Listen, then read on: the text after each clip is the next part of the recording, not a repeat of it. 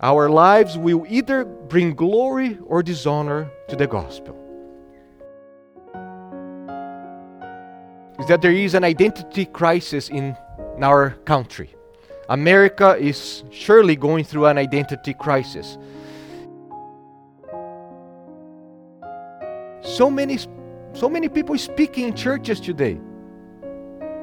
And it's not enough to speak, it's not enough to teach. You got to teach what is sound, what is healthy.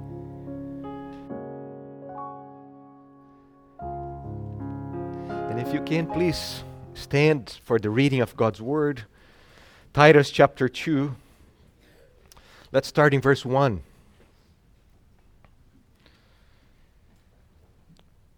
But as for you, teach what accords with sound doctrine.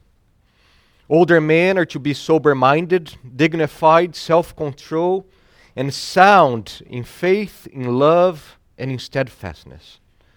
Older women, likewise, are to be reverent in behavior, not slanderers or slaves to much wine.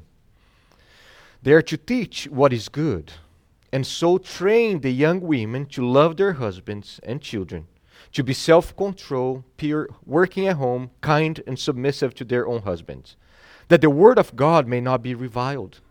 Likewise, urge the younger man to be self controlled. Show yourself in all respects to be a model of good works, and in your teaching, show integrity, dignity, and sound speech that cannot be condemned, so that an opponent may be put to shame, having nothing evil to say about us.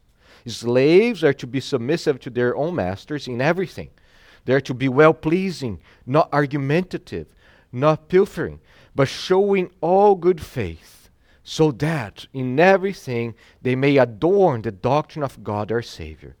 For the grace of God has appeared, bringing salvation for all people, training us to renounce ungodliness and worldly passions, and to live self controlled, upright, and godly lives in the present age, waiting for our blessed hope, the appearing of the glory of our great God and Savior Jesus Christ, who gave himself for us to redeem us from all lawlessness and to purify for himself a people for his own possession who are zealous for good works.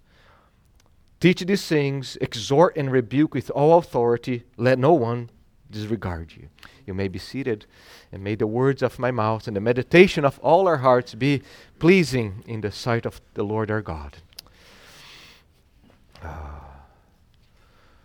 So, as we come to this section here in Titus, uh, one thing that came to my mind that's undeniable is that there is an identity crisis in our country. America is surely going through an identity crisis. And I would say, even among conservative or liberals, religious and non religions, Christians and unbelievers, all agree that to some degree our nation suffers from identity crisis. People no longer know what a man or a woman is. And when you don't know what a man is, you don't know how a man is supposed to behave. Sadly, this confusion about a man and woman, manhood, womanhood, sadly, is present in many churches today. And today we're going to be talking about the older men and men in general. So I was thinking about men. I have seen many conferences in churches or men's retreat where the main speaker he's not a pastor or theologian. He's not a man sound in theology. Not a man who is well known for his handling of the scriptures. But usually they get someone who is mainly, especially veterans, or somebody who served in the army, as if that what men needed. So instead of sound theology, instead of a good pastor, they think that what men need is somebody who was in the army, and we will encourage this man to be real men. So they choose men often with very little sound theology. Also, one of the Christian bestseller books on manhood for many years was Wild at Heart Discovering the Secret of Man's Soul by John Eldredge. How many of you read that book? Just so I know. Nobody? Oh, okay, good. I, I read that book. It was amazing the, the endorsement by Chuck Swindoll. He said, That's the best, most insightful book I have read in at least five years.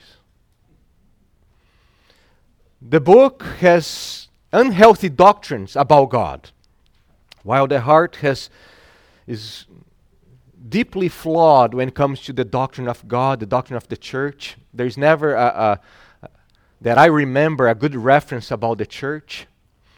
Uh, the, and, and, of course, if you have unhealthy teaching about God, if, if you have unhealthy doctrine, therefore it will lead to an unhealthy lifestyle that's trying to promote among, among men. The idea of this book is that real masculinity is lived outside the Garden of Eden. You see, God made man outside the Eden. And, and, and basically, he doesn't say, but basically, it's kind of there was a mistake with God in placing man in the Eden. Because God uh, made men outside the Eden, and that's where it's wild, and man is supposed to be wild. Eve was created in the Eden. So the main idea is masculinity is lived outside Eden that the core of a man's heart is undomesticated. The true manhood is lived in the wild, hunting, climbing, watching war movies. So, so much of the book is about war movies, Gladiator, and all these movies where God is speaking to him through these movies. And true masculinity, according to the book, because you don't find many references, is actually outside the church.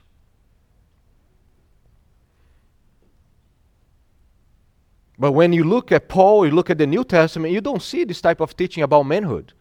There is nothing Titus 2 about this. I remember reading that book, and, and I think I'm a manly man, but I'm not big into going to the wild and camping and hunting and climbing. I'm not. And it's like, you feel like, am I a less man because of that? So you, True masculinity is not marked by being wild, by, by being self controlled, dignified, healthy in doctrine and in love. So, Titus 2 is extremely relevant for us today. Was relevant more than 2,000 years ago, 2,000 years ago, and it's relevant today, where we have a crisis in the identity of what is a man, what is a young man, what is a young woman, what is an older woman. So, I pray that as we study this portion of scriptures here, Titus chapter 2, that the Lord will wash us, transform us, and make us the men and the women that He calls us to be, and is revealed to us right here. As we come to Titus chapter 2, uh, we know that the chapters and the verses were not in the original manuscript. I think they're very helpful most of the times, the chapter and the verses. But sometimes we, we start creating a pause where there is no pause. And, it, and if you think about chapter 2, it's just an outflow of chapter 1. So, Paul left Titus in Crete to do what? Set the churches in order. So remember that all that's coming to chapter 2 is about having an orderly church. How an orderly church is supposed to look like. And then he tells us that he's supposed to appoint godly men as leaders. And these godly men as leaders, they are supposed also to fight the ungodly men who are trying to take leadership in the church. So, in contrast with the false teachers that we are looking at the past few Sundays, the false teachers were supposed to be silent. In contrast, Titus, who is representing the faithful leaders, he's supposed to speak and to teach. The false teachers are destroying families, households, churches. And the teaching of that's supposed to come from the faithful leaders is supposed to build up the families and the churches. You can see in your Bible how Titus 2 is structured. And it begins and ends with the command to speak, to teach, the same Greek verb there. So, verse 1 says, But as for you, laleo, teach what accords with sound doctrine. And then he's going to finish chapter 2. Look at verse 15, with the same verse. Teach these things, exhort and rebuke with all authority. So, in between, so verses 2 through 14, you have what Paul is telling Titus and the other elders to teach in the church. So we have this sandwich here. So, verse 1, verse 15, you must teach.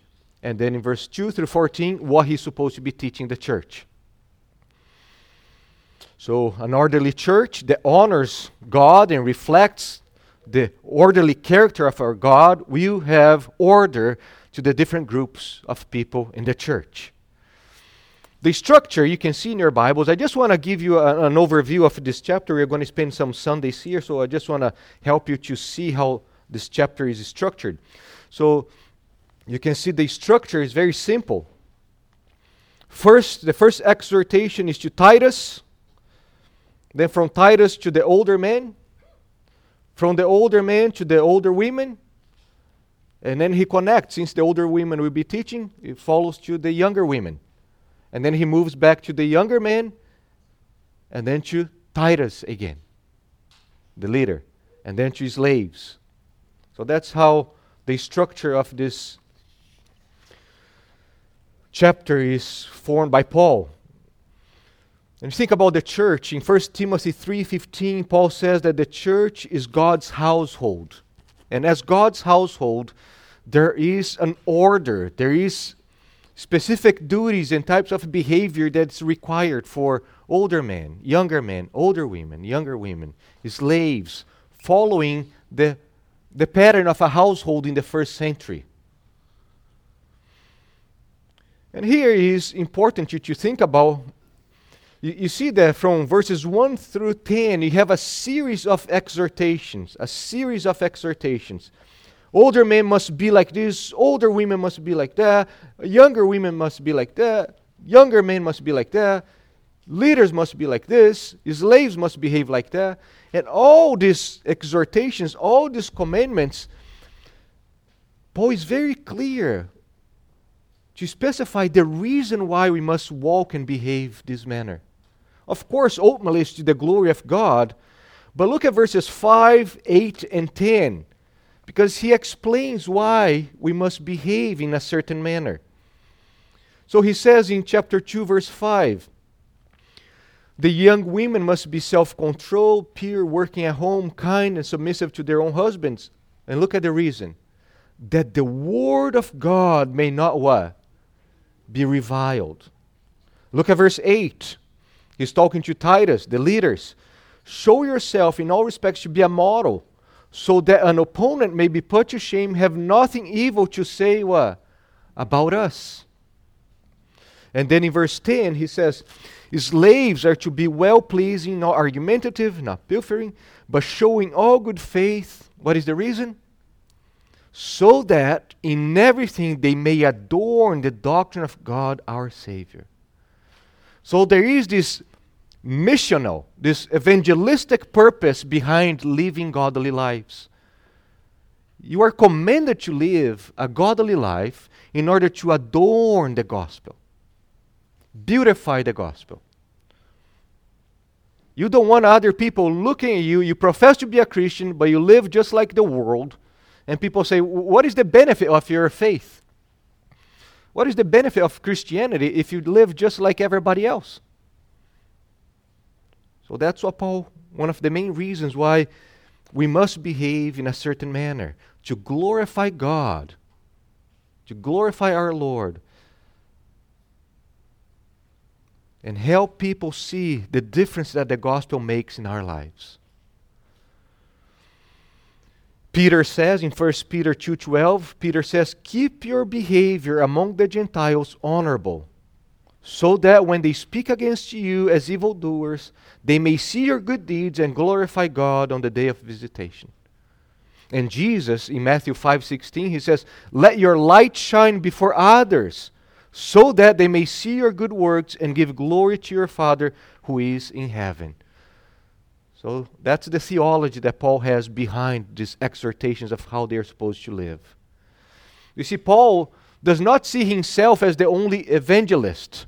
Paul does not see himself as the only one evangelizing and in the work of mission. He sees the churches that he planted. The members of those churches also are supposed to be spreading the gospel through words and through works.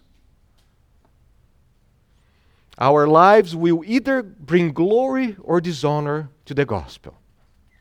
And that's why you have all these exhortations for how Christians are to live. Older men, older women, younger women, younger men, servants, all of them here. That's how you need to live. So you can glorify God by how people see God working in you and transforming you and changing you. And the, the last aspect of chapter 2, and that's crucial, is the foundation for the, the foundation for the imperatives. And the foundation is found in verses 11 through 14. Look at verses 11 through 14. Here's the foundation why Paul can and must exhort the older men, the older women, the younger men, the younger women, the servants, the leaders to live like that. He says, For the grace of God has appeared, bringing salvation for all people, all types of people younger men, older men, younger w- women, older women. They're all, they have all been captured by the grace of God in Christ Jesus, training us to renounce ungodliness and worldly passions and to live and to live self-controlled, upright and godly lives in the present age. So, here's the foundation. Why you not only can, but why you must behave in this manner because Christ has invaded your life and He has changed you and He has Im- implanted in you His grace that teaches you how to live godly lives. And it's interesting because usually, as you go through Romans, you go through Ephesians, you go through Colossians, you see how Paul he usually works by giving the doctrine first and then he has therefore. So for example you walk through ephesians 1 through 3 all that doctrinal you are in the heavenlies god has chosen you. And then you come to verse chapter 4 therefore. And then he starts a series of exhortations for how people are to live. Meaning all the doctrinal foundation now that's how you're to live same thing with romans romans 1 through 11 you come to romans 12 therefore that's how you're supposed to live colossians comes to colossians 3 therefore you're seated in the heavens. Now that's how you're supposed to live. But Paul here, he changes his pedagogical technique. And actually, he starts with the exhortations. That's how you're supposed to live. That's how you're supposed to behave. That's how you're supposed to conduct yourself. And then he gives the reason why in verse 11 through 14. Okay, so that's just a, a, quick overview of chapter 2, just so you are uh, just in touch. We're going to spend many Sundays here, so you know the structure of this chapter. Here's the outline of the, not only today, but the next few Sundays. Uh, I'm just following Paul's instructions here. The call to pastors to preach healthy doctrine, verse 1. The call to older men to live healthy, godly lives, verse 2. The call to older women to live healthy lives, and so on. So, let us go. Let's move on to verse 1 the call to pastors. And Titus is the embodiment of the leaders here to preach healthy doctrine. So look at verse 1. Starts by saying, But as for you, Titus, teach what accords with sound doctrine. And you see, and that's what I said about the chapter transition. Sometimes it, it, it can be difficult because it's flowing from a contrast. But you, you, however, Paul is contrasting Titus with whom? Yes, the false teachers from verses 10 through 16. So there is a contrast between them. So he's saying, here's how these men behave, but as for you, Titus. And Paul is well known for doing this transition. He highlights, emphasizes who he's talking to. It is as if Paul is first getting Titus' face, pointing them to the false teachers, and then he turns to his own face and says, As for you, Titus, you do not do that. So, for example, Paul does that with Timothy. 1 Timothy chapter 6 just For the love of money is a root of all kinds of evils. It's through this craving that some have wandered away from the faith and pierced themselves with many pangs. But as for you, O man of God, flee these things. They see this contrast? That's how some people are living. But as for you, you do the opposite. You flee these things. 2 Timothy 3, verses 9 through 10. But the godless, he's referring to the godless people, they will not get very far, for their folly will be plain to all. You, however, but you, Timothy, have followed my teaching, my conduct, my aim in life, my faith, my patience, my love, my steadfastness. Or 2 Timothy 3, verses 13 through 14. Evil, evil people and impostors will go on from bad to worse, deceiving and being deceived. And then what? But as for you, Timothy, there's a contrast. Look at how these people are living.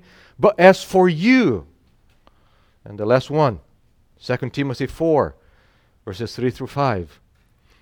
You see, that, that's Paul getting towards the end of his ministry and life, and it is as if he's his last time looking at these pastors that he's leaving the baton with them and say, You, but you, pay attention here, brother. You need to do these other things. For the time is coming when people will not endure sound teaching. 2 Timothy 4, verse 3. But having itching ears, they will accumulate for themselves teachers to suit their own passions, and will turn away from listening to the truth and wander off into myths. As for you, Timothy, always be sober minded, endure suffering, do the work of an evangelist, fulfill your ministry. So when you see Paul, what Paul is doing here is a pattern in his life is just turning Titus' face away, and all the leaders who Titus is supposed to be training and representing, but you, you do something different. No matter what the other ministers, no matter what the other pastors are doing, it doesn't matter how seemingly effective their ministry is, it doesn't matter how many people they're attracting to their churches, it doesn't matter how much money they're making. As for you, you do what I'm telling you to do. That's what Paul is doing with Titus, contrasting him and demanding him a different sort of action. And Paul says, But as for you, the ESV, and I think most translations, they have teach what accords with sound doctrine. The verb, as we saw, laleo, literally means speak. Speak. And yes, of course, it's a synonym to teach, but I think that Paul chose this word to speak for a very specific purpose. Because the pastoral life and the pastoral ministry is a ministry and life of speaking. We're always speaking. And people are always listening to your words. So much of the pastoral ministry is not necessarily through the formal, like today we're doing. No, so much of pastoral ministry takes place also during times of hospitality, having a cup of coffee together, having a meal together, praying for others, hospital visits, random encounters at grocery stores. And in all these situations, the pastor will exercise ministry through speech. And whatever he says, people are going to be listening.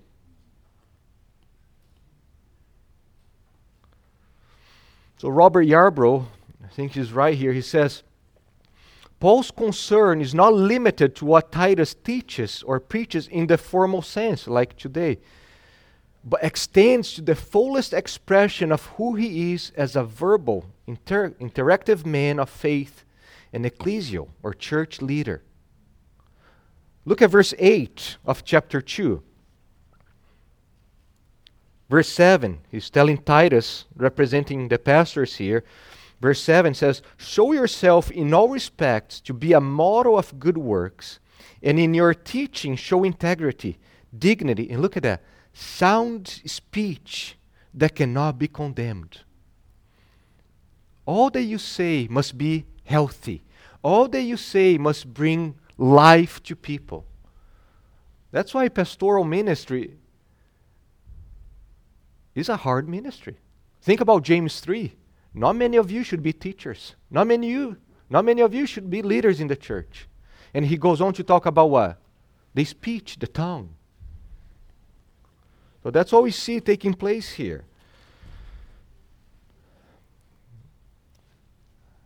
And that's something that sometimes we, we, we learn through painful experiences. Some things that you say in a private setting, something that you say without thinking, as you should have thought about. Uh, and then those words will turn against you. Or something you said you should not have said, and will actually cause much damage to a marriage relationship, to a member in the church. So you got to be so careful with what you say. That's why it's scary when you have pastors in the church telling the members the, the, the place where they can work, the job that they should take, the school that they should go to, as if they have all this authority. You've got to be so careful with your speech. I remember a man telling me that he wanted to be an elder in a church. And one of the things I told him, knowing that man, was that, uh,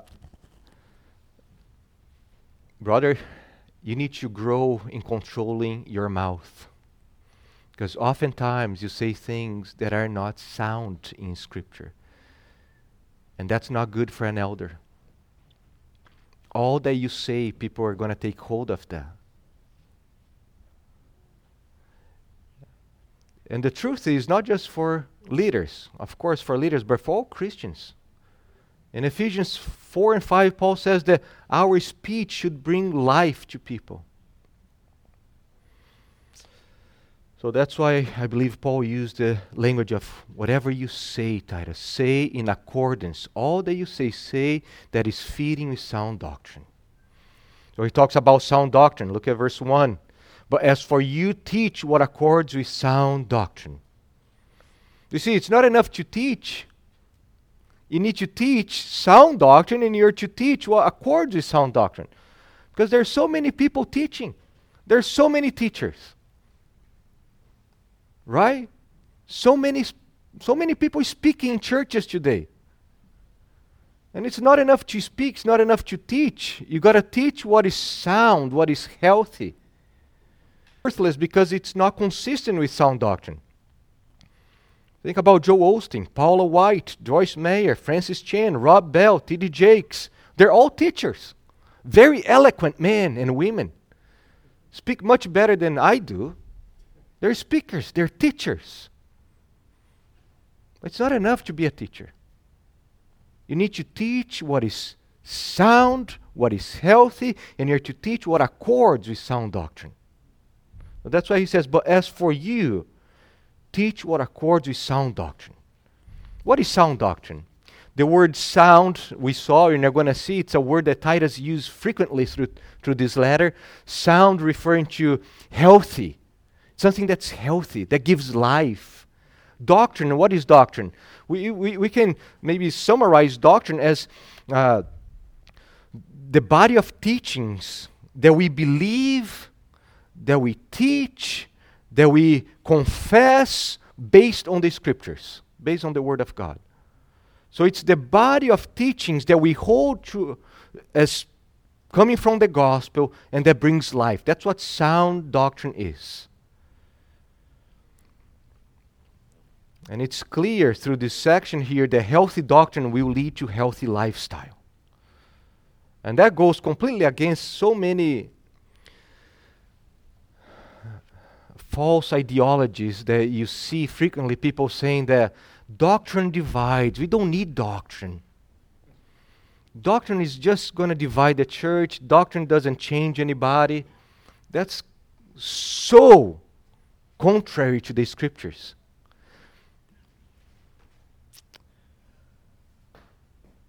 I, uh, remember oftentimes I'm talking to people and they tell me that they're Christians, they're going to church, and, and I love talking about churches and tell me about your pastor, tell me about your church, tell me about the series that he's preaching. And, and, and you often hear people saying, Oh, I just love the teaching, so practical. it's so practical. There is no heavy doctrine, there is no deep theology. It's just so practical. The series are always about marriage. The series always about finances. The series that they're teaching is always about how to be a better worker, how to be a better father. The problem is, if you don't have doctrine, sound doctrine, you cannot have that type of behavior. That type of behavior will, will be consequence of sound teaching. It's amazing that even think about Titus. Titus is under Paul. Paul is part of the apostles. The apostles were walking with Jesus. And think about Paul already needs to tell Titus Titus, teach what accords with sound doctrine.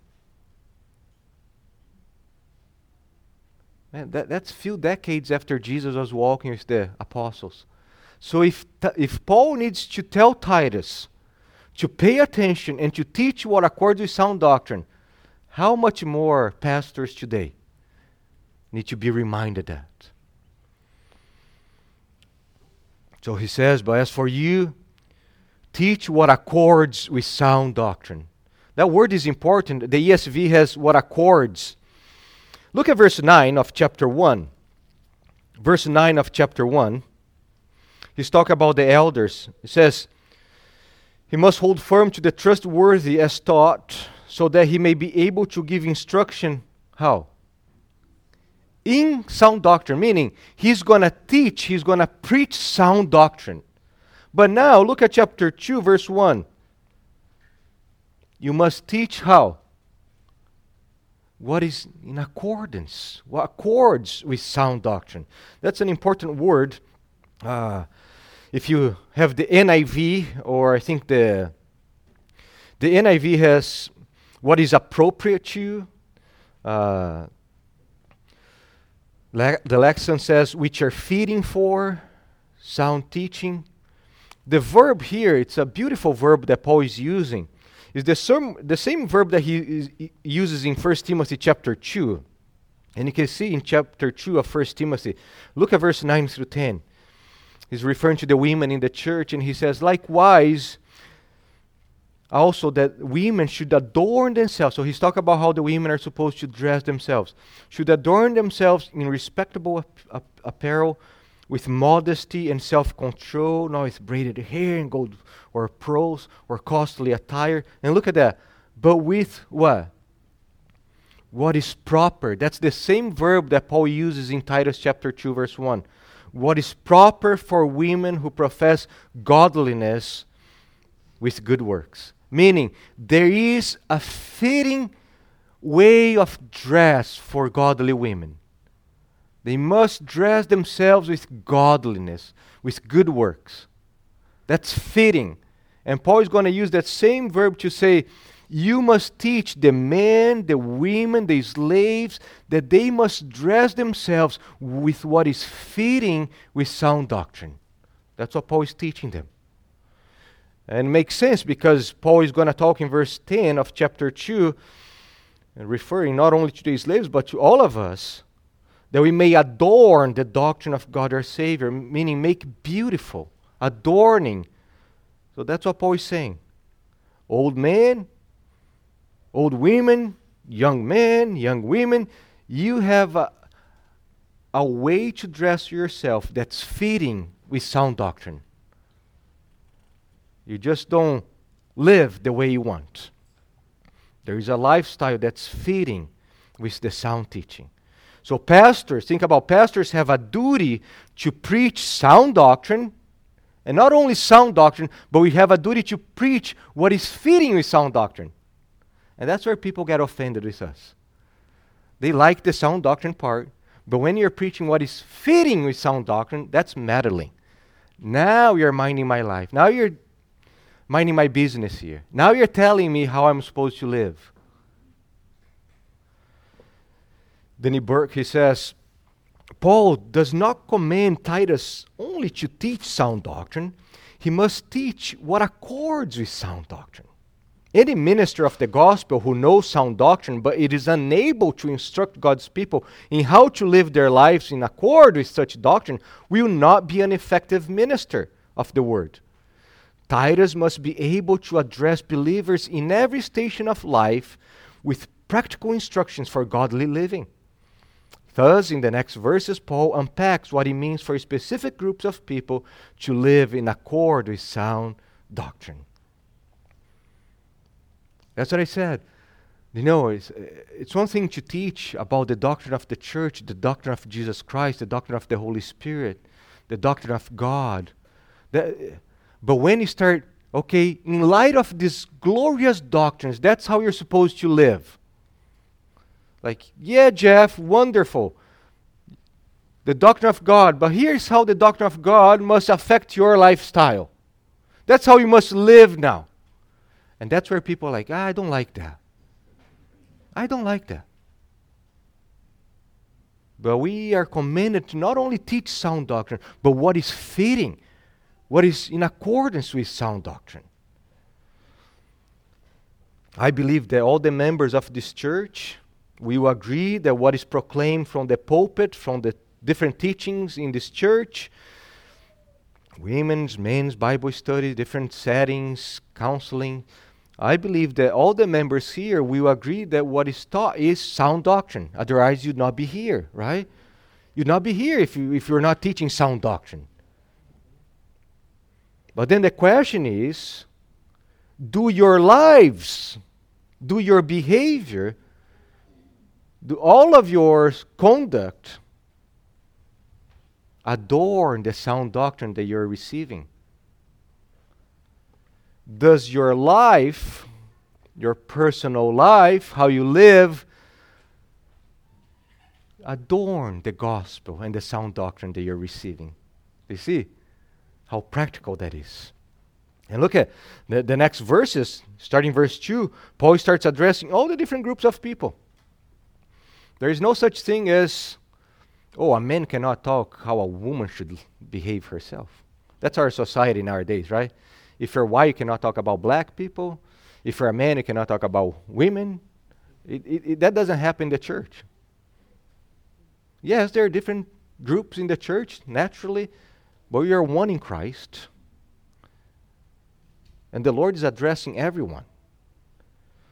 It's fascinating that while so many people especially in churches, they are prone to look at the different ages and groups and use their ages as an excuse for this sinful behavior. Paul does the completely opposite. He looks at the different age groups and he actually demands a holy character, a holy behavior.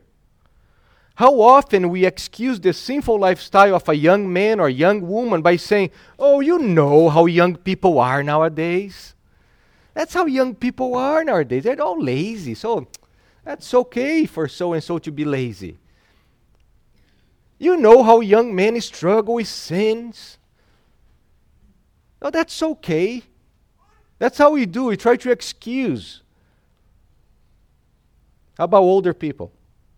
Oh, he had such a tough life. That's why he's so cranky. As if it's okay. Do you know, after so many years of going through hardships, it's okay for him to get old and be cranky.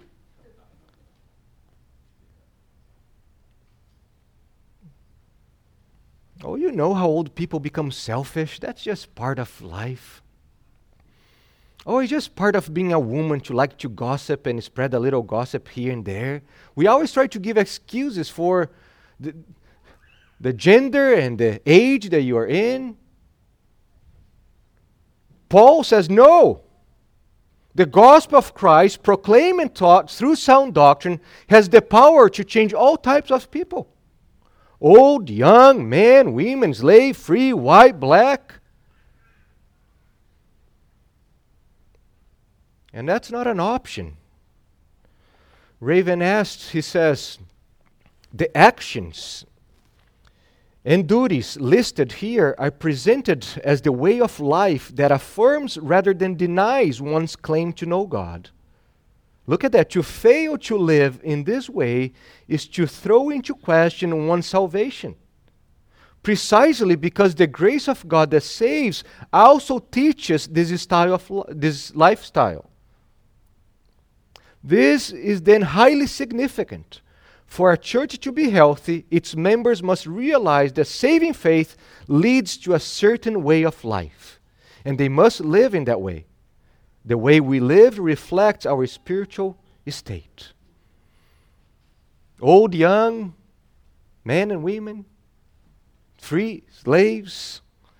So let's see what Paul does here. What is to teach according to sound doctrine?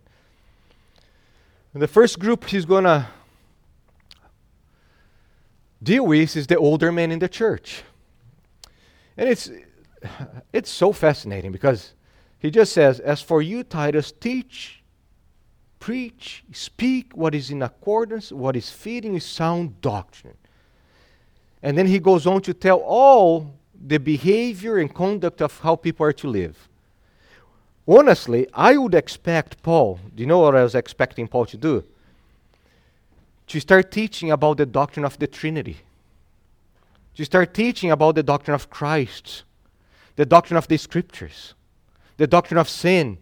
But instead, he's exhorting older, younger men, women to live in a certain behavior. Why? Because it's so important. Now, it's not about teaching sound doctrine, but teaching what is fitting with sound doctrine. I hadn't realized that until we started studying this text. Like, that's fascinating. I, I, I thought that Paul would start with a mini systematic theology right here. But instead, he gives very clear instructions of how these men are supposed to live. Oh, it's because he's not teaching now just sound doctrine, but what is fitting with sound doctrine. How people are to live in light of the sound doctrine that they are receiving. So the first group is the older men.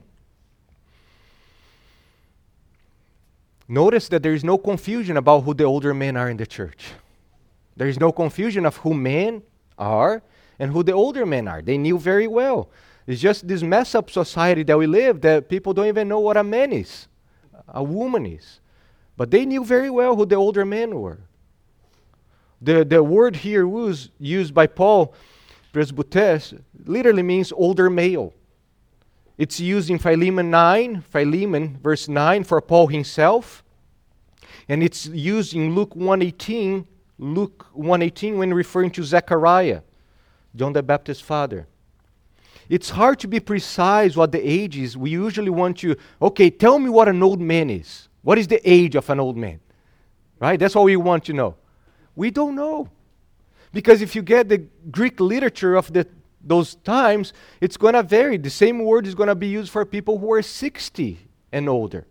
The same word is going to be used for people who are 50 and older, and 40s and older. So sadly, I'm in this group here as older men. I don't know how that happened. But the thing is, we know, we know who the older men are. And you think about life expectancy during the Roman Empire, males, men 30, 35 years old, life expectancy. Hey, past 35, it's awesome. So, the thing that we must keep in mind is the church know who the older men are. And let us be mindful also, it's important and, to be reminded that age does not make anyone wise. There are many older men who are as foolish or even more foolish than younger men. A white beard or white hair makes no one wise and worthy of respect. The passing of time, brothers and sisters, the passing of time does not make anyone wiser, simply make you older. You get older is the passing of time. And actually, the older you get without Christ, the more worldly, the more lustful, the more bitter, the more stubborn, and the less moldable you become. The older you become without Jesus Christ, more foolish you become. Because those sins, they don't stop as you get older. They continue increasing. Wisdom and dignity are found in the fear of the Lord. Once you fear the Lord, once you live a life of devotion to Christ, then, only then, the passing of time sharpens, develops, and perfects your wisdom and dignity and maturity. Amen? So that's important to keep in mind. It's not just because people are old that they are wise and worthy of being heard.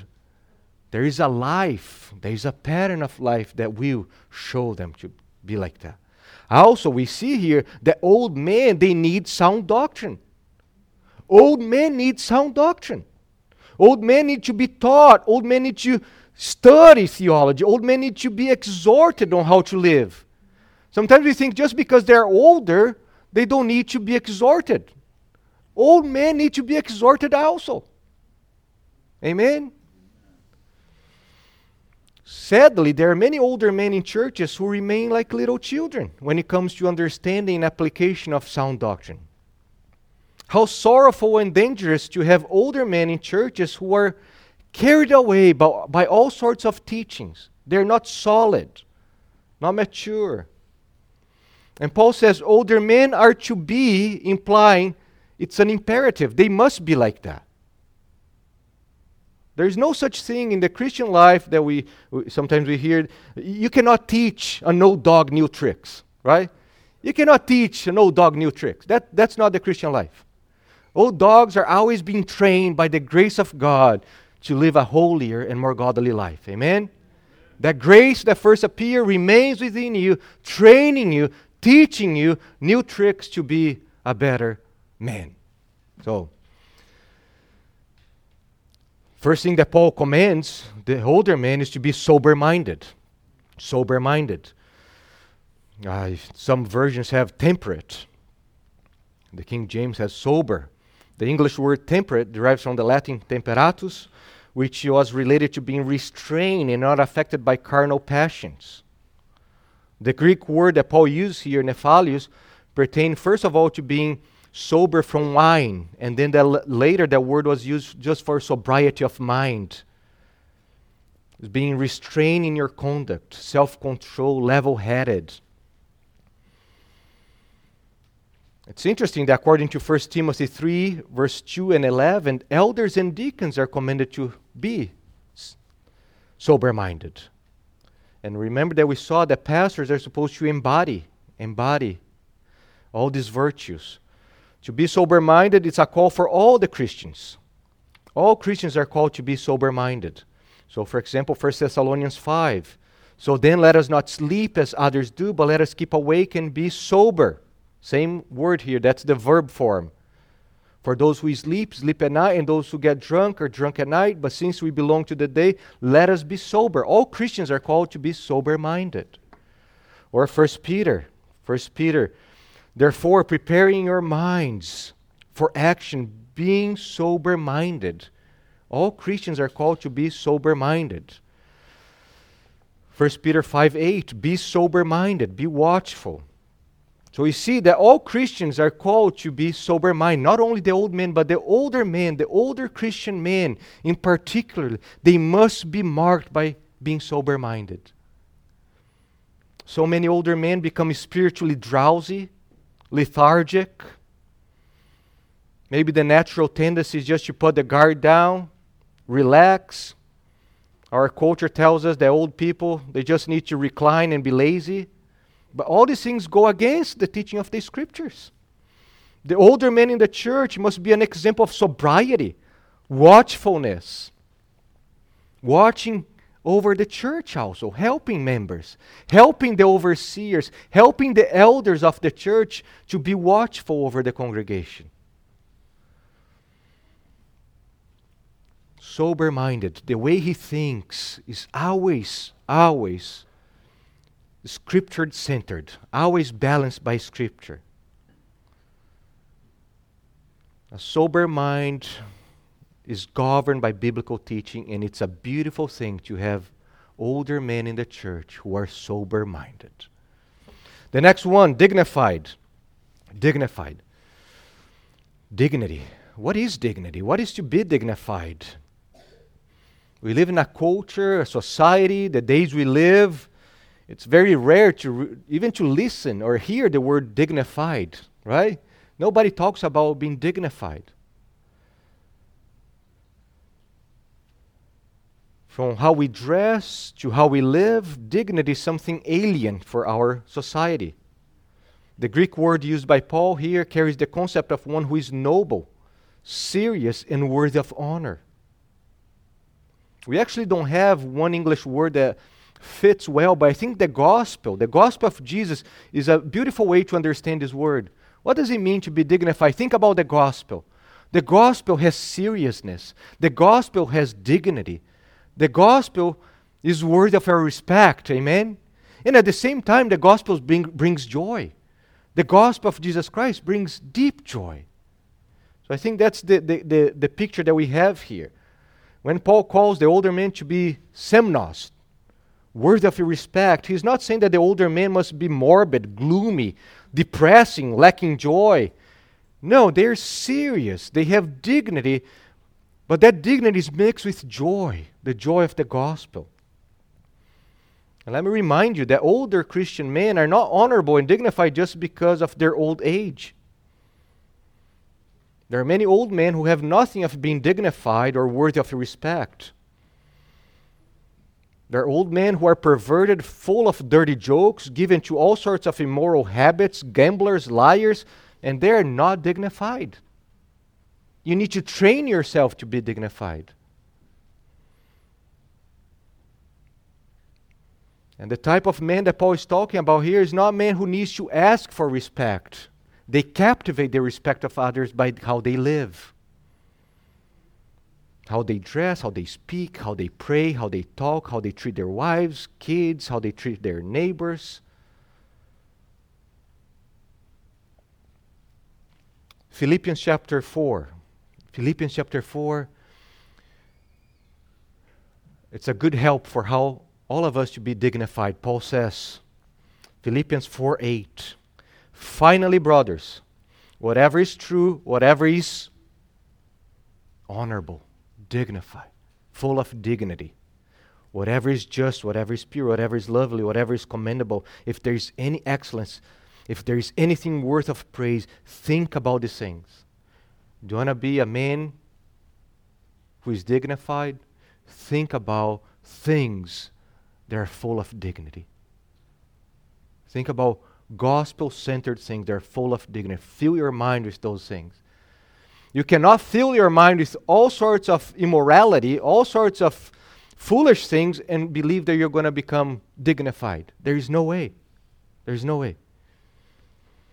Men and women, young and old, we are all, as Christians, we are called to be dignified. You must walk in a way that captivates people's respect because you worship. You worship a God who is worthy of all respect. You worship a God that's full of dignity, and we must imitate him in our lives. Some older men, sadly, when they go through their what's called midlife crisis, instead of becoming dignified, they become juvenile and infantile. And that's pathetic. They're supposed to be becoming more and more dignified. So, how beautiful it is to be surrounded by older men who are dignified, older women who are dignified. How gospel attractive it is when the older Christian men in the church show the dignity, reverence of the gospel by how they live. It's the power of the gospel. And last, we need to finish here. The time is flying self controlled. I'm going to finish the older man next Sunday. Don't worry. We're going to continue our journey through the older men and then move into the older women. There's just so much here. The, it's so good for all of us. So let's take our time here. But the last one is self controlled. Self control is a key word throughout Titus. And you can see he's going to use self control in verse 2. He's going to use self control in verse 5, 6, and 12. It's a key word, meaning all Christians are called to be marked by self control. We are going to talk more about self control. But think about the Cretan culture and society where people are called liars, evil beasts, lazy gluttons, a lack of self control. How important it was for the older men in the church to be so different from the culture around them and to be marked by self control. How hard it is to deal with old men in the church who lack self control. Some men cannot control their emotions, their passions, and they become aggressive, angry, unhinged. They always feel like they can say whatever they want and however they want. It's deeply hurtful for all those around them. Ask Moses how serious lack of self control is. Ask Moses how serious lack of self control is that he was hindered from entering the promised land. The absence of self control in, in, an older man is very ugly. We all have heard the, the saying, a dirty old man. How inappropriate it is. Inappropriate. Hurtful, painful to see older men yelling, yelling at their wives, yelling at the traffic, yelling at their kids, grandchildren, neighbors. Lack of self control. How inappropriate for older men to be known for flirting with other women looking at inappropriate things, who are explosive. Lack of f- self control shows a lack of the Holy Spirit. So, brothers and sisters, we are called, all of us, all of us, and I know that the man here is the primary target, but as we see through the scriptures, all of us are called to be sober minded, dignified, and self controlled. All of us. Younger men, younger women, I tell you, train yourselves now. The younger people, you must train yourselves now. Today's the day to be training yourselves, to be self control, dignified, to be sober minded. Younger, older, young, younger Christian men, what a blessing it is to have in the church older, godly men that you can just spend time with and learn from older, godly men how to be this type of man that God wants you to be. To the older man, let me remind you that you are not too old to be transformed if you are in Christ. If you are in Christ, there is hope. There is hope today that the Lord can change you He's able to change you and He's willing to change you. And my prayer is, studying this section, is that, oh, that we will have a church full of Titus 2 2 older men. Men who are dignified, men with self control, men with a sober minded. And I pray that our prayer, the prayer of the older men in this church, will be Psalm 71. O God, from my youth you have taught me, and I still proclaim, look at that, and I still proclaim your wondrous deeds. So even to old age and gray hairs, O God, do not forsake me until I proclaim your might to another generation and your power to all those to come. May that be the prayer of the older men in this church. No, I'm done. But I'm not done, Lord, until you take me home. And we see how true godly men, true godly men, they're not wild at heart. They're self controlled at heart. They're dignified in their heart. And I pray that the Holy Spirit will make us and will give us this type of man and I praise the Lord for men like that in our church. How gracious is the Lord to give us men like that. Amen. Father, we thank you. We thank you for your word that is indeed sound. It brings health into our spiritual lives. Lord, whatever I said uh, is not with sound doctrine, I pray that by your mercy, you'd erase from our minds. But whatever I said that's feeding sound doctrine, that you'd impart in our hearts. Plant deep in us your word and change us. Cause us to be transformed, Lord. I thank you for this body, this church, and I thank you for the older, godly Christian men in this body. How wonderful it is to be surrounded by men who love you and treasure you. How beautiful is the gospel that never ceases to transform us and change us.